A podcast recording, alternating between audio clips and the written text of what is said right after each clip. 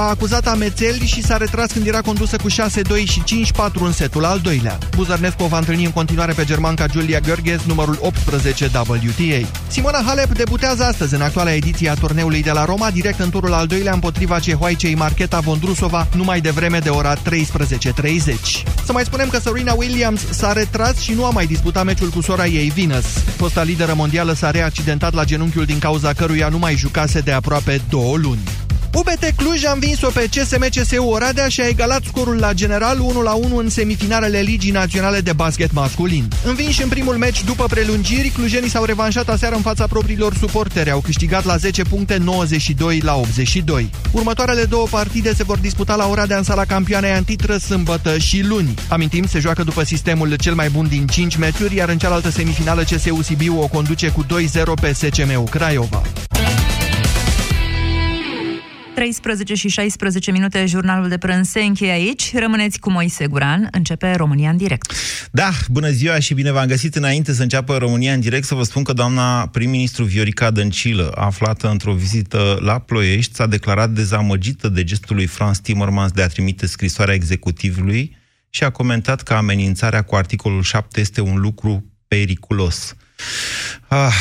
N-am timp acum să vă citesc toată declarația doamnei Dăncilă. Doamna Dăncilă a înțeles că ea ne amenință că ne ridică MCV-ul. În realitate ne amenință că suspendă MCV-ul și că se trece la o altă formă de presiune, nu de colaborare. MCV-ul este un mecanism de colaborare. Doamnelor și domnilor, astăzi vă întreb la România în direct dacă există într-adevăr o divizare între Estul și Vestul Europei. Imediat începem.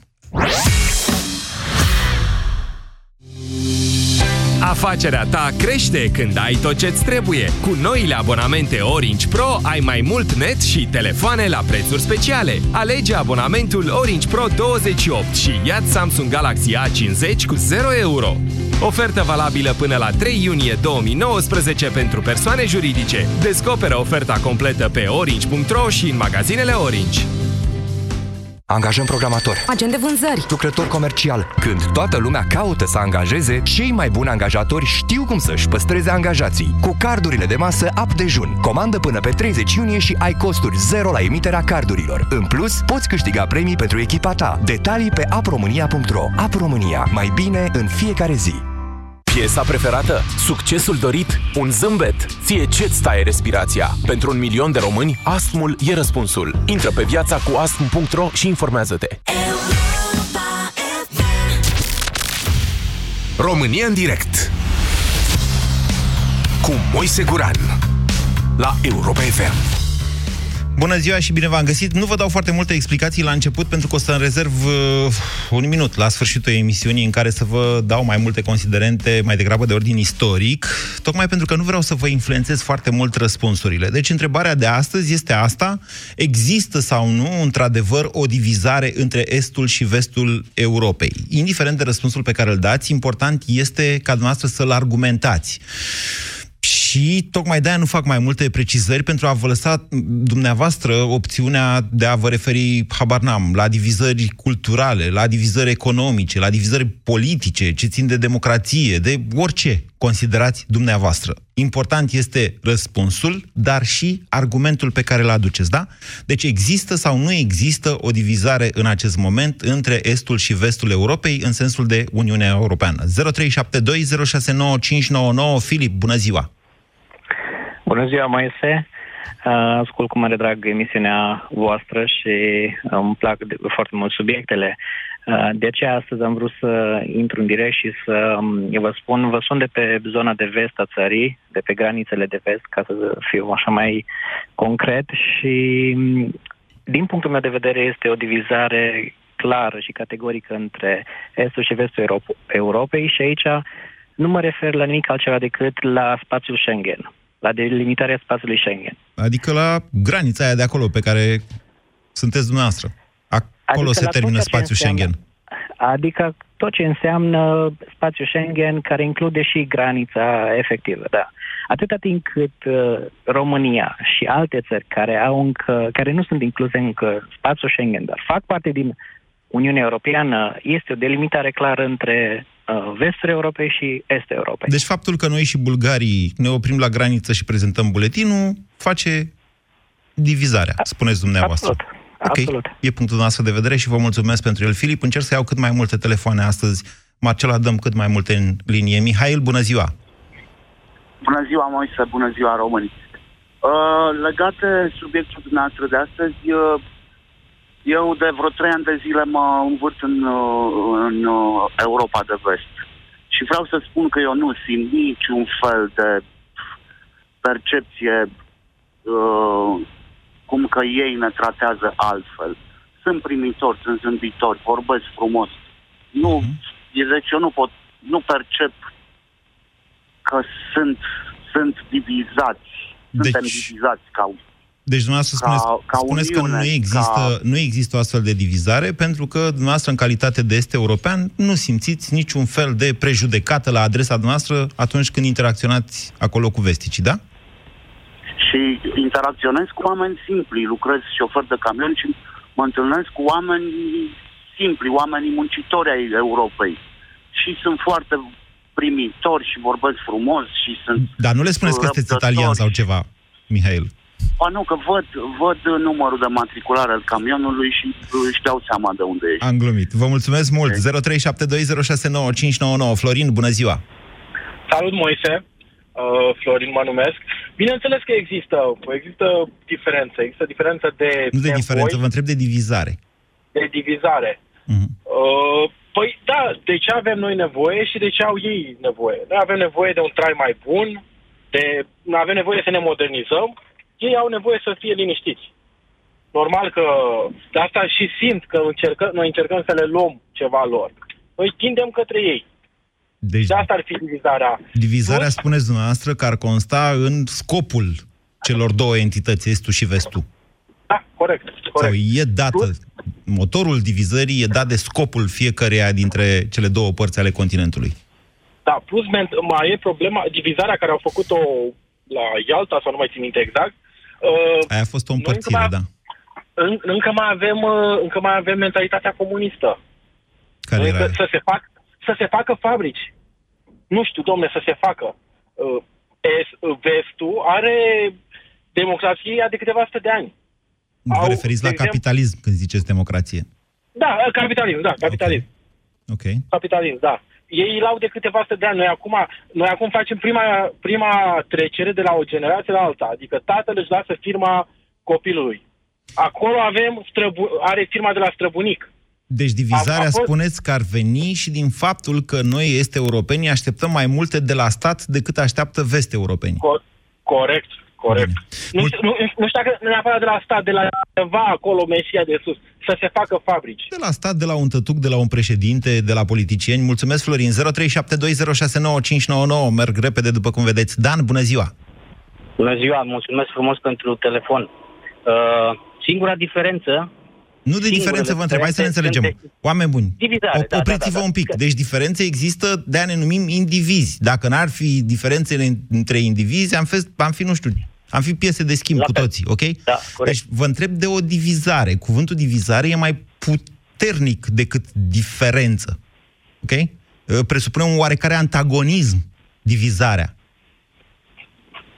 Ca să fiu în ton cu cel de-al doilea vorbitor, mie nu mi se par a fi diferențe de divizare. Singurul lucru care ar duce la câteva mici diferențe, de fapt nu sunt mici, sunt destul de apăsătoare pentru noi, este caracterul fiecărui conducător de țară. Atâta timp cât sistemul din Germania e la fel, sistemul din Portugalia respectă cetățeanul, sistemul din Franța respectă cetățeanul, sistemul românesc a făcut, eu circul foarte mult.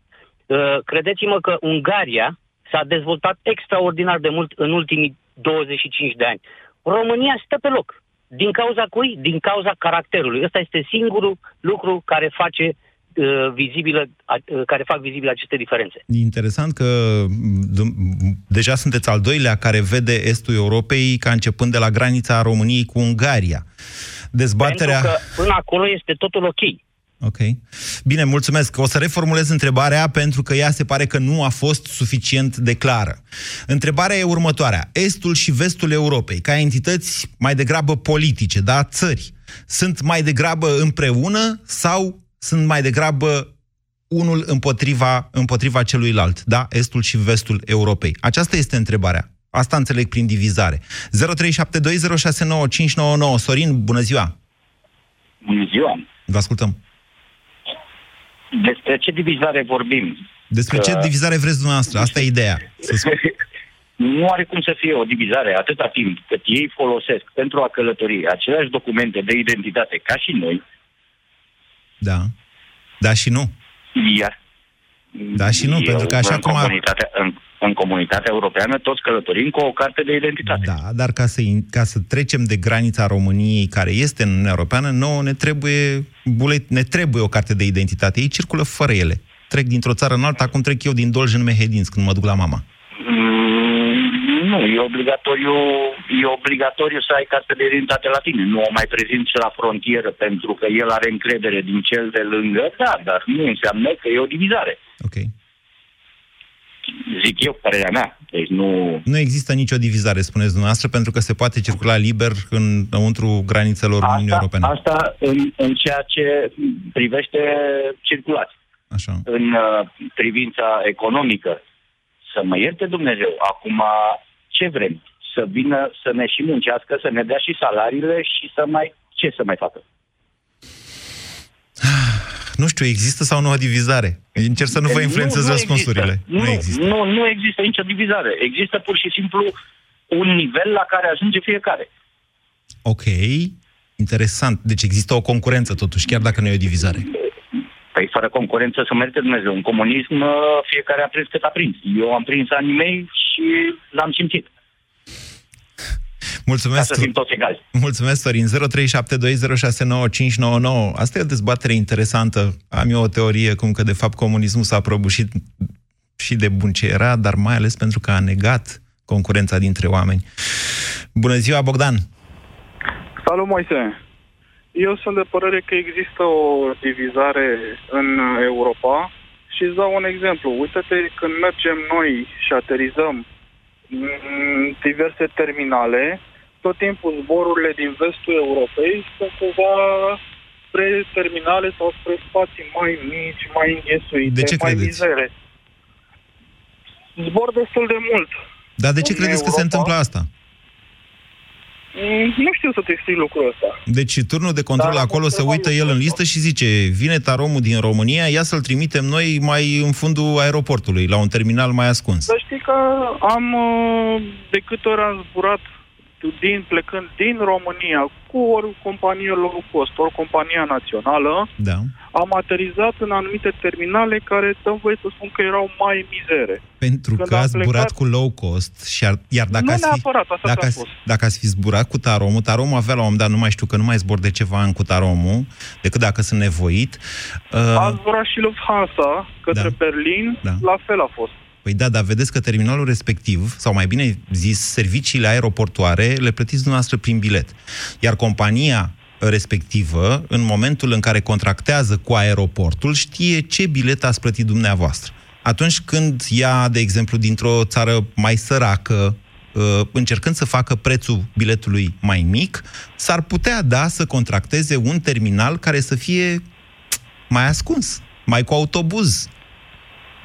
Da, de acord, dar uite, am zburat de la Berlin către Paris, am zburat odată cu Lufthansa, am aterizat pe Charles de Gaulle, impecabil, unde am aterizat. Păi și eu ce v-am zis până acum? Ne-au dus direct la o poartă. Păi da, asta spun, am plecat și din România cu Lufthansa, la Berlin și am aterizat undeva pe pistă, am luat cu o mașină mică. Bine. Oricum, eu spun, există divizare... Păi, deci dumneavoastră spuneți că asta e din cauza faptului că erau români, că venea de la București și nu venea de la Berlin. Sigur. Bine. Sunt convins de lucrul ăsta și sunt un om care mă plimb destul de mult prin Europa. Hai să luăm altfel. Câți bani ați dat dumneavoastră pe bilet de la Lufthansa de la București la Paris și cât ați dat de la Berlin la Paris?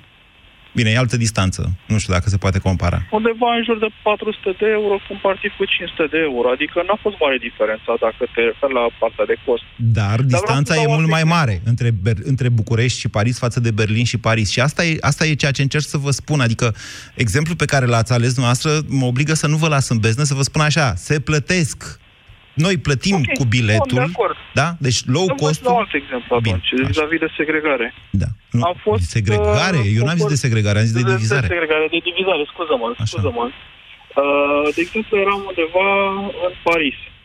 Toate bune și frumoase, într-un magazin de bijuterii, până în momentul în care m-a întrebat, era vara, da? Deci erau foarte mulți turiști. Și sunt mai blond, eu, personal, și am tenul alb. Da. Și vorbesc destul de bine engleză. Și pe un momentul în care m-a întrebat doamna vânzătoare, dar n-asă de unde te-ți?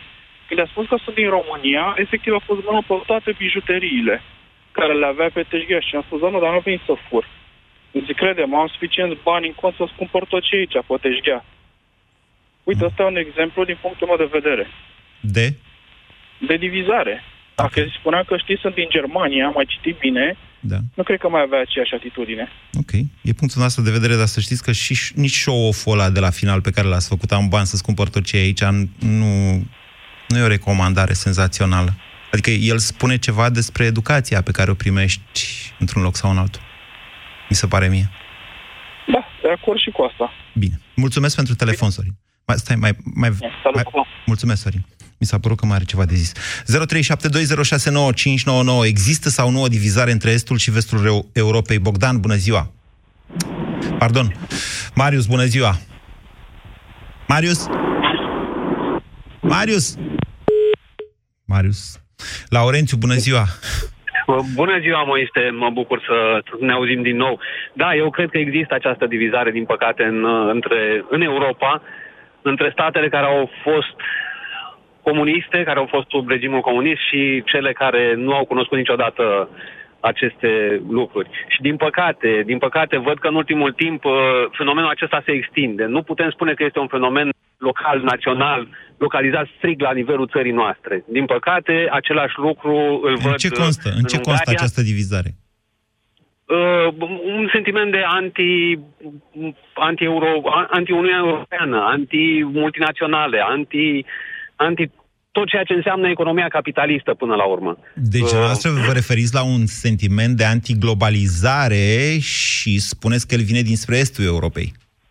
Categoric, da. Și lucrul acesta este vizibil atât în Ungaria lui Orban, în Polonia, domnului Tusk, care, din păcate, la ultimele alegeri au câștigat adversarii dânsului și în baza unor măsuri populiste extreme, care, bineînțeles, că nu pot fi îndeplinite. Libertatea presei este îngrădită atât în Ungaria, atât în Polonia. Am înțeles că și în Cehia urmau aceste demersuri, dar din fericire acolo la alegeri oamenii și masiv la voci au votat cu cine trebuia și practic acest fenomen a fost stopat în momentul de față, dar după cum se vede, dacă ne uităm pe harta Europei, și țări din spațiul Schengen sunt dezbinate față de cealaltă. Nu putem spune că dezbinarea asta ține doar de cei din spațiul Schengen și cei din afara lui. Deci există o divizare, dar noastră, ok, hai să facem totuși o diferență.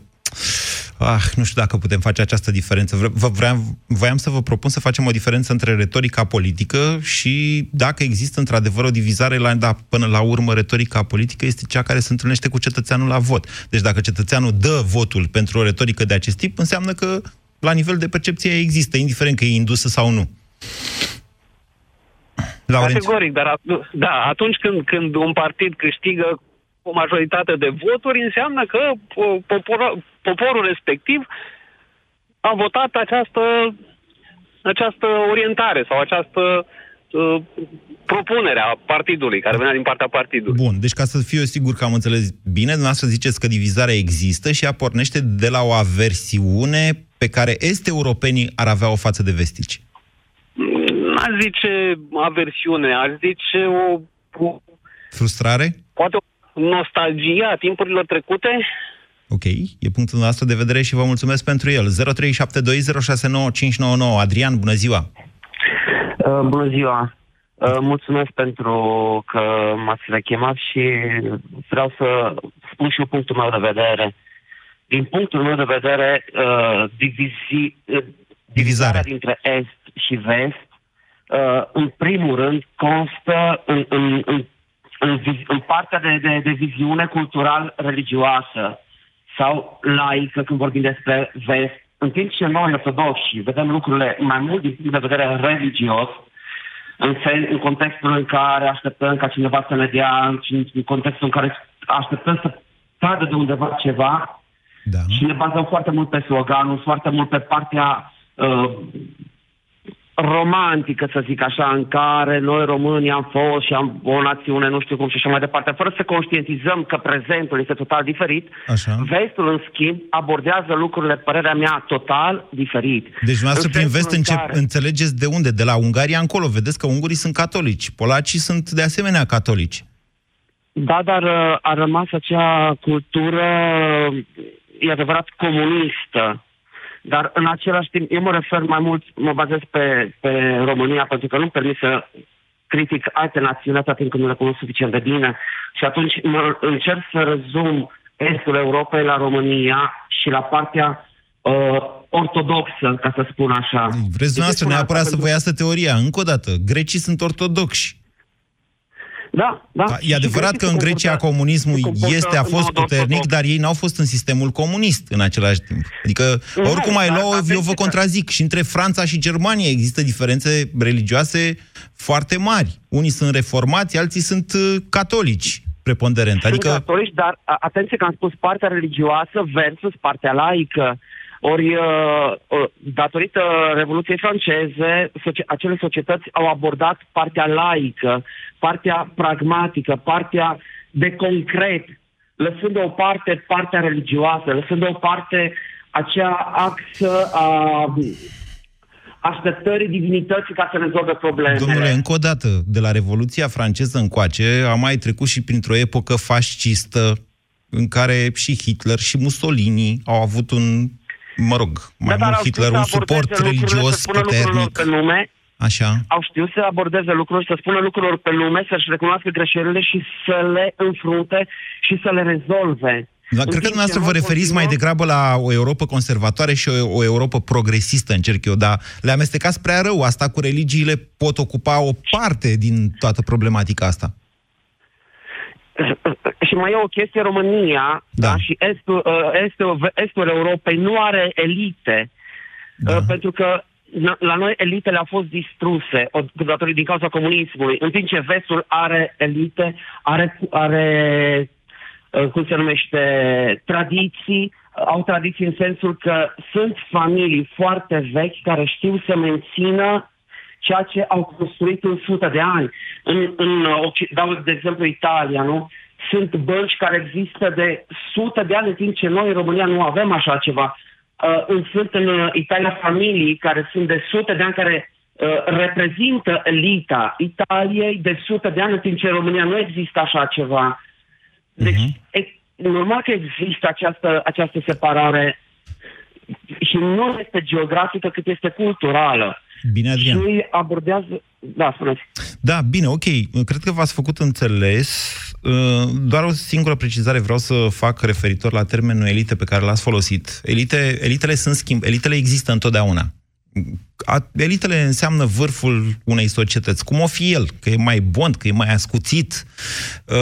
Da, în timpul comunismului a avut loc o schimbare bruscă și brutală de elite, la fel cum după Revoluția din 1989 nu a existat o astfel de schimbare de elite și nici de mentalități. Și atunci, sigur că a durat o perioadă, o mai dura și azi, zic unii, în care elitele au rămas sau au provenit, dacă vreți dumneavoastră, sau au dus mai departe aceleași valori culturale sau de altfel ale epocii pe care le reprezentau. Deci, încă o dată, în perioada comunistă, începând cu 1948 și scurt așa până prin 1960, s-a format o nouă elită prin eliminarea, căsăpirea fizică a celei vechi și înlocuirea ei cu ce s-a putut, cu ce s-a dorit la vremea respectivă.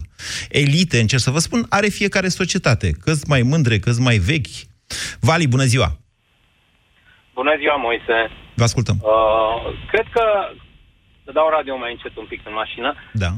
Cred că... Mă auzi? Da, da. Așa. Cred că problema cu divizarea se poate împărți în două fațete, să zicem așa.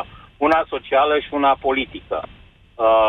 Divizarea socială, mă rog, din fericire am avut șansa ca din 1974 să umblu prin Europa. în anii respectivi, mă rog, aveam vreo 14 ani, în Germania de vest, mă întreba lumea, dar de unde ești, că vorbești așa bine engleza? Zic, din România. A, în România, vai, dar nu se vorbește limba rusă? Zic, nu, domne, mulți facem la școală limba engleză, vai, ce ciudat. În anii 90, când ziceam tot în aceeași Germanie că vin din România, mi s-a întâmplat să mi se întoarcă spatele de câteva ori.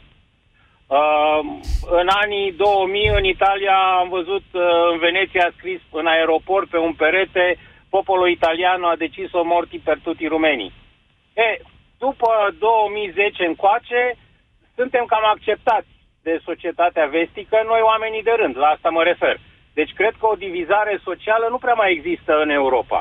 În schimb, o divizare politică între clasele politice, Europa de vest și comunitatea europeană, uitându-se la noi, la ăștia care am fost în est, și văzând că în marea majoritate a țărilor conducerea este de sorginte comunistă și ceea ce se întâmplă în țară, chiar dacă nu este pe placul marii majorități sau a unei majorități din țară, virarea spre partea comunistă a politicii ne duce spre o anumită divizare. Ok. Bine, e punctul nostru de vedere. Vali, să știți că divizarea politică înseamnă exact ce ați spus dumneavoastră că ar fi divizarea socială. Adică să zici, italienii vor moarte românilor. Aia e divizare politică. Divizarea socială este atunci când ea se produce între diferite clase sociale. Dacă italienii ar fi zis moarte tuturor sărăntocilor din lumea asta și în special românilor, aia era o divizare mai degrabă socială. Cât despre comunismul actualilor conducători, e un partid care vine, în mod evident, din Partidul Comunist Român, are practici de acolo, dar las pe altă dată dezbaterea asta. Marius, bună ziua! Ana, bună ziua! Bună ziua! Eu cred că aș vorbi despre diviziunea economică, ca să zic așa, să nu uităm până de curând de scandalul alimentelor pentru Est. Bună observație. Iată, s-a dovedit că aveau într-adevăr alte standarde de cost, poate și de calitate, în ceea ce privește alimentele sub aceeași marcă, făcute pentru Est și pentru Vest. În urma, dacă țin bine minte și nu aș vrea să greșesc, să mă contrazici, totuși la semnalizarea celor din Polonia, care vin din partea de Est. Deci nu a venit din partea celor așa voluntari din partea Comisiei Europene, în urma comisarilor din partea celor din Polonia. Păi, acolo mănâncă produse din Vest, dacă Bruxelles e în Vest. Da, dar după mulți ani care noi, cei din Est, avem companiile care erau multinaționale, ne aduceau, ce vroiau ei și nu la ce standard. Vedeți că cele mai multe sunt produse aici? Cele mai multe din produsele alea făcute sub aceeași marcă ca în Vest sunt produse în Estul Europei. Ok, sunt produse în Est. E adevărat însă că se produc în Estul Europei și produse de calitate mai mare pentru Vestul Europei. De ce? Pentru că aici e mâna de muncă mai ieftină. Da, dar prețul, dacă e să ne uităm, luăm produse care există în Kauflandurile din Germania, care rezultă inclusiv în Kauflandurile din România. Dacă luăm produsele din Auchan, Franța, și luăm din produsele care sunt în Auchan, Italia, regăsim oarecum cam aceeași produs la prețuri diferite. Acum nu o să gustăm, le luăm la rând să le gustăm pe toate, dar totuși această diviziune a fost totuși făcută prin umbrul standard, care în sfârșit, în urma constatărilor, s-a încercat să se stopeze acest lucru, care până la urmă sunt multinaționalele, care până la urmă este vorba despre lobby-urile care se fac. Încă o dată, precizez cu putere că dumneavoastră ați luat, și foarte bine ați luat, exemplul alimentelor. În cele mai multe cazuri, în 90%, cred, n-am un studiu, din cazuri, alimentele sunt produse local. Bem lapte din Polonia, mă înțelegeți, dar e din Polonia sau din Ungaria, nu e din Franța. Nu, este totuși destul de ridicat procentajul care spuneți dumneavoastră, inclusiv dacă luăm o cafea, luăm un exemplu banal, un exemplu de ieri. Da. Dacă eu iau o cafea Lavazza produsă în Italia, cu aceeași cafea Lavazza care o găsim pe orice raft la noi în țară, putem să comparăm că este o diferență și nu 90% din produse sunt făcute în România. Deci totuși este gradul care spuneți este mare. Este punctul dumneavoastră de vedere. În calitatea mea de băutor frecvent de cafea Lavazza, hai să le fac reclamă tuturor, de cafea Elita Bun. Și de cafea Jacobs, vă spun că nu sunt diferențe, căci cumpăr cafea de câte ori ajung pe acolo. Bun, sunt foarte multe produse. Dacă dumneavoastră ați lua mari importatori de produse, care sunt, nu vreau să le dau cele două nume de companii care aduc în România. Da, dar ați ales încă o dată, ați ales un exemplu. Doamnă dragă, stătui până acum la umbra arborelui de cafea și mă gândi că, Doamne, dacă ar face ăștia în România. Ați luat un exemplu, pe bun exemplu, cafelei e unul dintre puținele pe care le puteți lua și care n-are logică să-l faci local. Dar toate celelalte, mai ales cele care sunt semi-preparate sau produsele proaspete și care reprezintă mult din ceea ce se vinde și în Kaufland, și în Carrefour, și în Cora, și peste tot, și Mega Image, reprezintă produse locale. De ce? Pentru că n-are logică și e mult mai ieftin să le faci local. Lanțul frigului este un coșmar. Mă înțelegeți? Aduci din vestul Europei carne de porc, că erau altădată, încă mai sunt, dar mai puțin importuri de carne de porc. Te costă de... Te doare dinții, cum ar zice un mare producător cu dinți perfecți din România. Eu lucrez într-un segment de distribuție, nu vreau să intru într-o dispută pe acest subiect, dar dublu standard. Care deci divizarea, spuneți dumneavoastră, vine de la dublu standard alimentar. Care, până la urmă, a fost sesizat din partea unor state care vin din partea de est la Comunitatea Europeană și s-a insistat foarte mult în care această comunitate, între ghilimele spus, totuși, comisari care sunt foarte mulți, sunt lobiști ale multinaționalelor, în sfârșit s-a luat o atitudine în ceea ce privește est. Și ce s-a întâmplat după aceea? Totuși au început să se reglementeze ca să fie sancționate companiile multinaționale să ridice acest dublu standard. Bun. Deci asta arată o divizare, faptul că a început...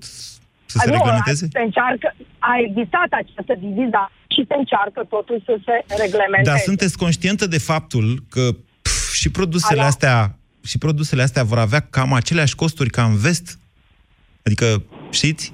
Cam acolo duce această reglementare. Eu nu sunt împotriva ei, din contră.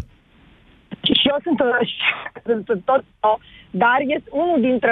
Am scos în evidență un subiect, pentru că am ascultat pe ceilalți ascultători și am ridicat această problemă, pentru această divizare a fost făcută de câțiva ani în urmă, făcută inclusiv de la Comunitatea Europeană, pornind pe acest dublu standard. Bine, mulțumesc, Ana. Vă spun așa că mă doare sufletul că ani de zile am făcut campanie pentru consum de produse din România. Produse, indiferent cine le face, produse care dau de lucru în România. Acum, treaba asta cu reglementarea s-ar putea să ducă la o creștere a importurilor, depinde cum reușesc ei să-și așeze mai bine costurile sau nu. Că a fost folosită politic, este evident. Că s-a reglementat, e o fericire. Așa trebuia, până la urmă. Mihai, bună ziua! Mihai? Mihai? Nu. Corina, bună ziua! Alo? Bună ziua, vă ascultăm, Corina. Bună ziua, sunt Corina din Timișoara și vă voi spune scurt că eu nu cred că este o divizare, deoarece divizarea, dacă ar fi, o vedem noi pentru noi. Am lucrat din 2000 până în 2010, am lucrat în Europa, am lucrat în Germania, în Italia, cu preponderență în Italia și am fost și în alte țări și cred că este vorba și am fost acceptată cu brațele deschise, susținută și integrată absolut la fel ca oricare dintre ceilalți lucrători. Am lucrat ca designer de obiect și de produs și nu am avut absolut niciun sentiment că sunt altfel decât sunt ei. Cred că este vorba despre cum ne raportăm noi la sistemul de lucru european, cum ne vedem, cum ne comportăm și în legătură cu, pun punct aici, în legătură cu partea alimentară, cred că vina este tot a noastră. Suntem noi cei care căutăm alimente mai ieftine, cele care să se vândă și automat un preț mic duce la o calitate inferioară. Nu ne-am fi gândit la chestia asta. Deci facem prețurile pilaf, cum zicea o rețea de supermarketuri acum câțiva ani, a dus la produsele de marcă care sunt din ce în ce mai ieftine și noi am vrea să fie din ce în ce mai bune. Asta spuneți dumneavoastră. Este imposibil. Sigur, este imposibil. Deci, Corina, dumneavoastră spuneți că, de fapt, asta cu divizarea este o obsesie de inferioritate pe care noi o avem. Da, și o frustrare. Sunt frustrări mari pe care noi le avem. A, uite cum mă vede. A, pentru că sunt română, mă întoarce spatele. De ce oare credeți că le avem? pentru că o mare parte, și nu toți, au un comportament care ne scoate negativ în evidență, astfel încât duce la o generalizare. Timpul este scurt, nu poți să cunoști omul din start și o primă vedere, o primă cunoaștere cam taie la mulți elanul. Deci există prejudecăți și din partea lor, spuneți. Există prejudecăți, dar în momentul în care tu te comporți așa cum trebuie, ei sunt open mind, ei te primesc. Okay. Deci vă rog să mă credeți că te primesc și, în special, și nu trebuie să fii un om bogat. Trebuie să fii un om muncitor, să-ți faci treaba cum trebuie și atunci ești bine primit absolut oriunde. Ok. Mulțumesc foarte mult pentru intervenție, Corina. Mai sunați-mă de câte ori credeți că aveți ceva de spus. Daniel, bună ziua! Bună ziua! Vă salut, domnul Moise. M-au zis, da? Da, da. În primul rând, eu cred că există o divizare, în afară de faptul că până acum a fost divizare teritorială sau există o divizare de mentalitate, zic eu. Ok. În primul rând. Și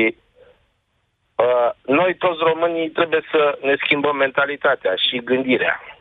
Fiți un pic mai explicit. La ce divizare de mentalitate vă referiți? Adică, noi niciodată nu vom gândi ca un neamț, ca un suedez, ca un francez. De ce? Fiindcă nu așa suntem. Deci ne naștem cu niște presetări genă, da, care ne împiedică să fim nemți. Genă, da, da, da. Eu zic că suntem așa. În ce sens n-am putea să gândim ca nemții? Ia spuneți dumneavoastră. Pentru că, domnule, nu gândim. Românul știți cum e. Merge afară, zice, bă, arunc ștocul pe jos. Arunc aia, fac aia. Astea sunt chestiuni care țin de educație, bănuiesc că nu scrie în genele mele că trebuie să arunc în scrumieră sau pe jos. Eu zic că, eu atâta vă spun, că mentalitatea diferă între noi, ca popor, și restul. Mentalitatea e altceva decât o presetare genetică. Mentalitatea vine și, sau mai ales, din educație. Întrebarea mea este cum ați ajuns la concluzia că niciodată nu o să putem fi ca nemții și ați dat exemplu aruncării chiștocului pe jos.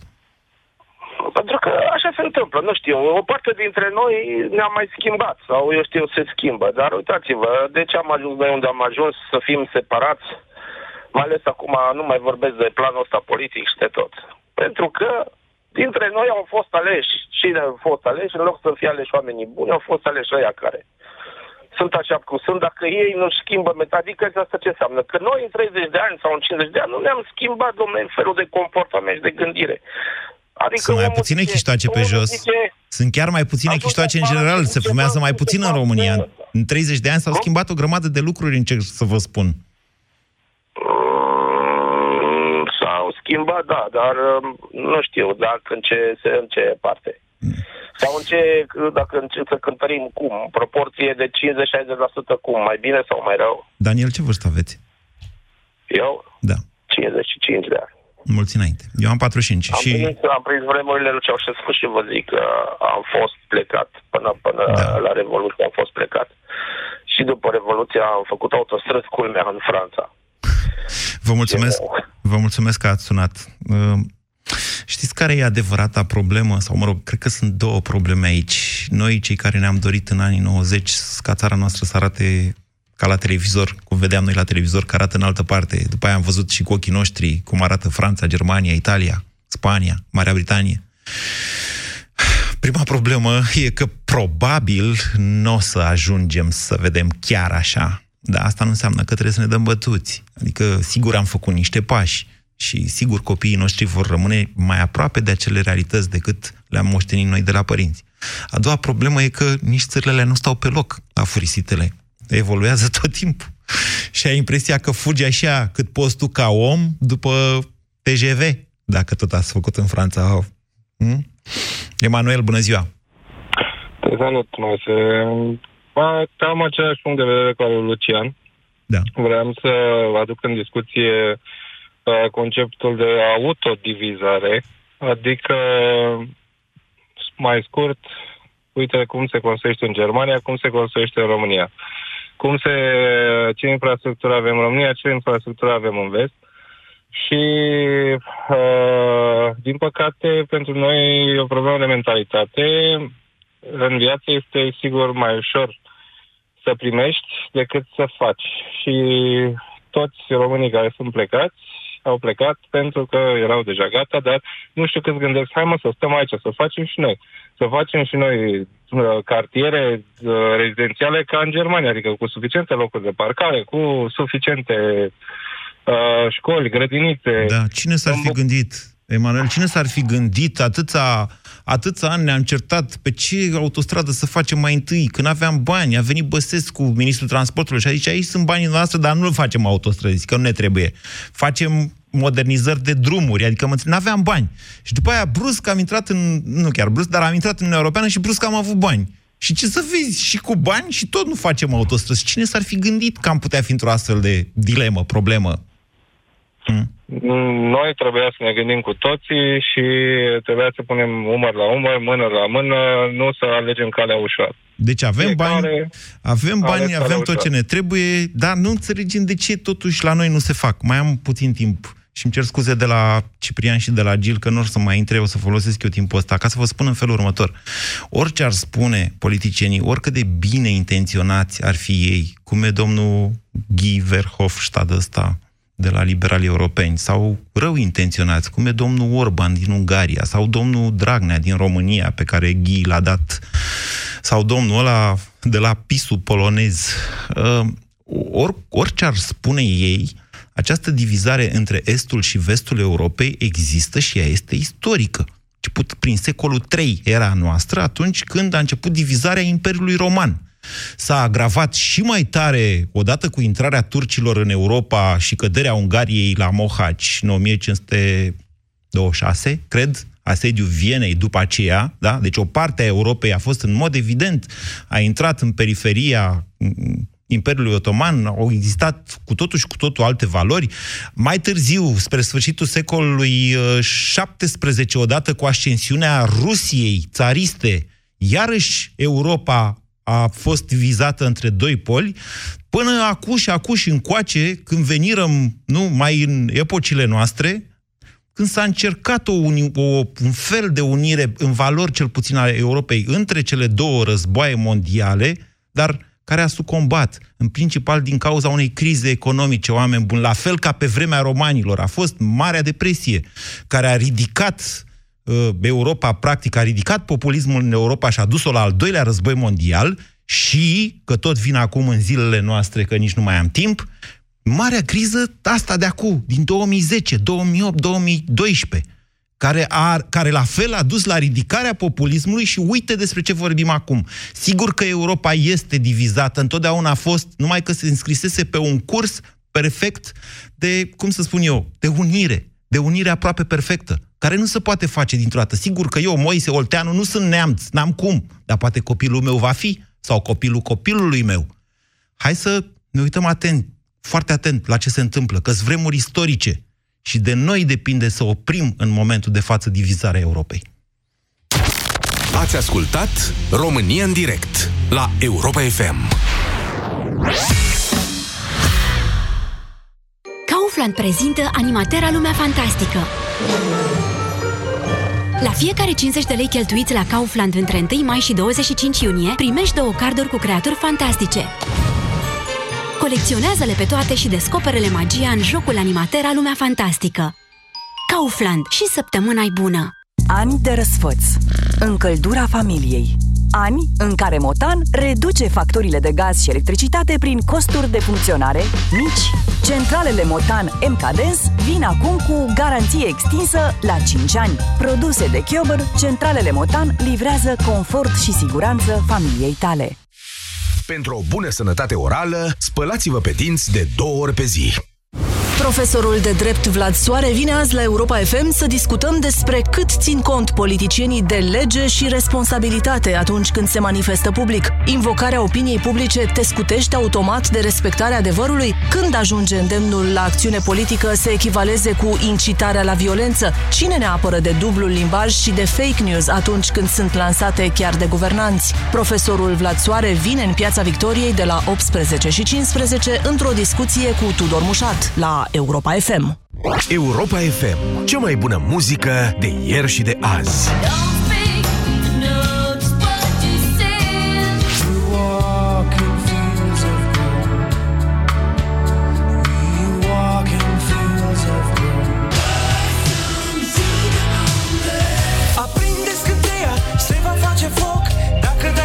Aici asculți cea mai bună muzică de ieri și de azi.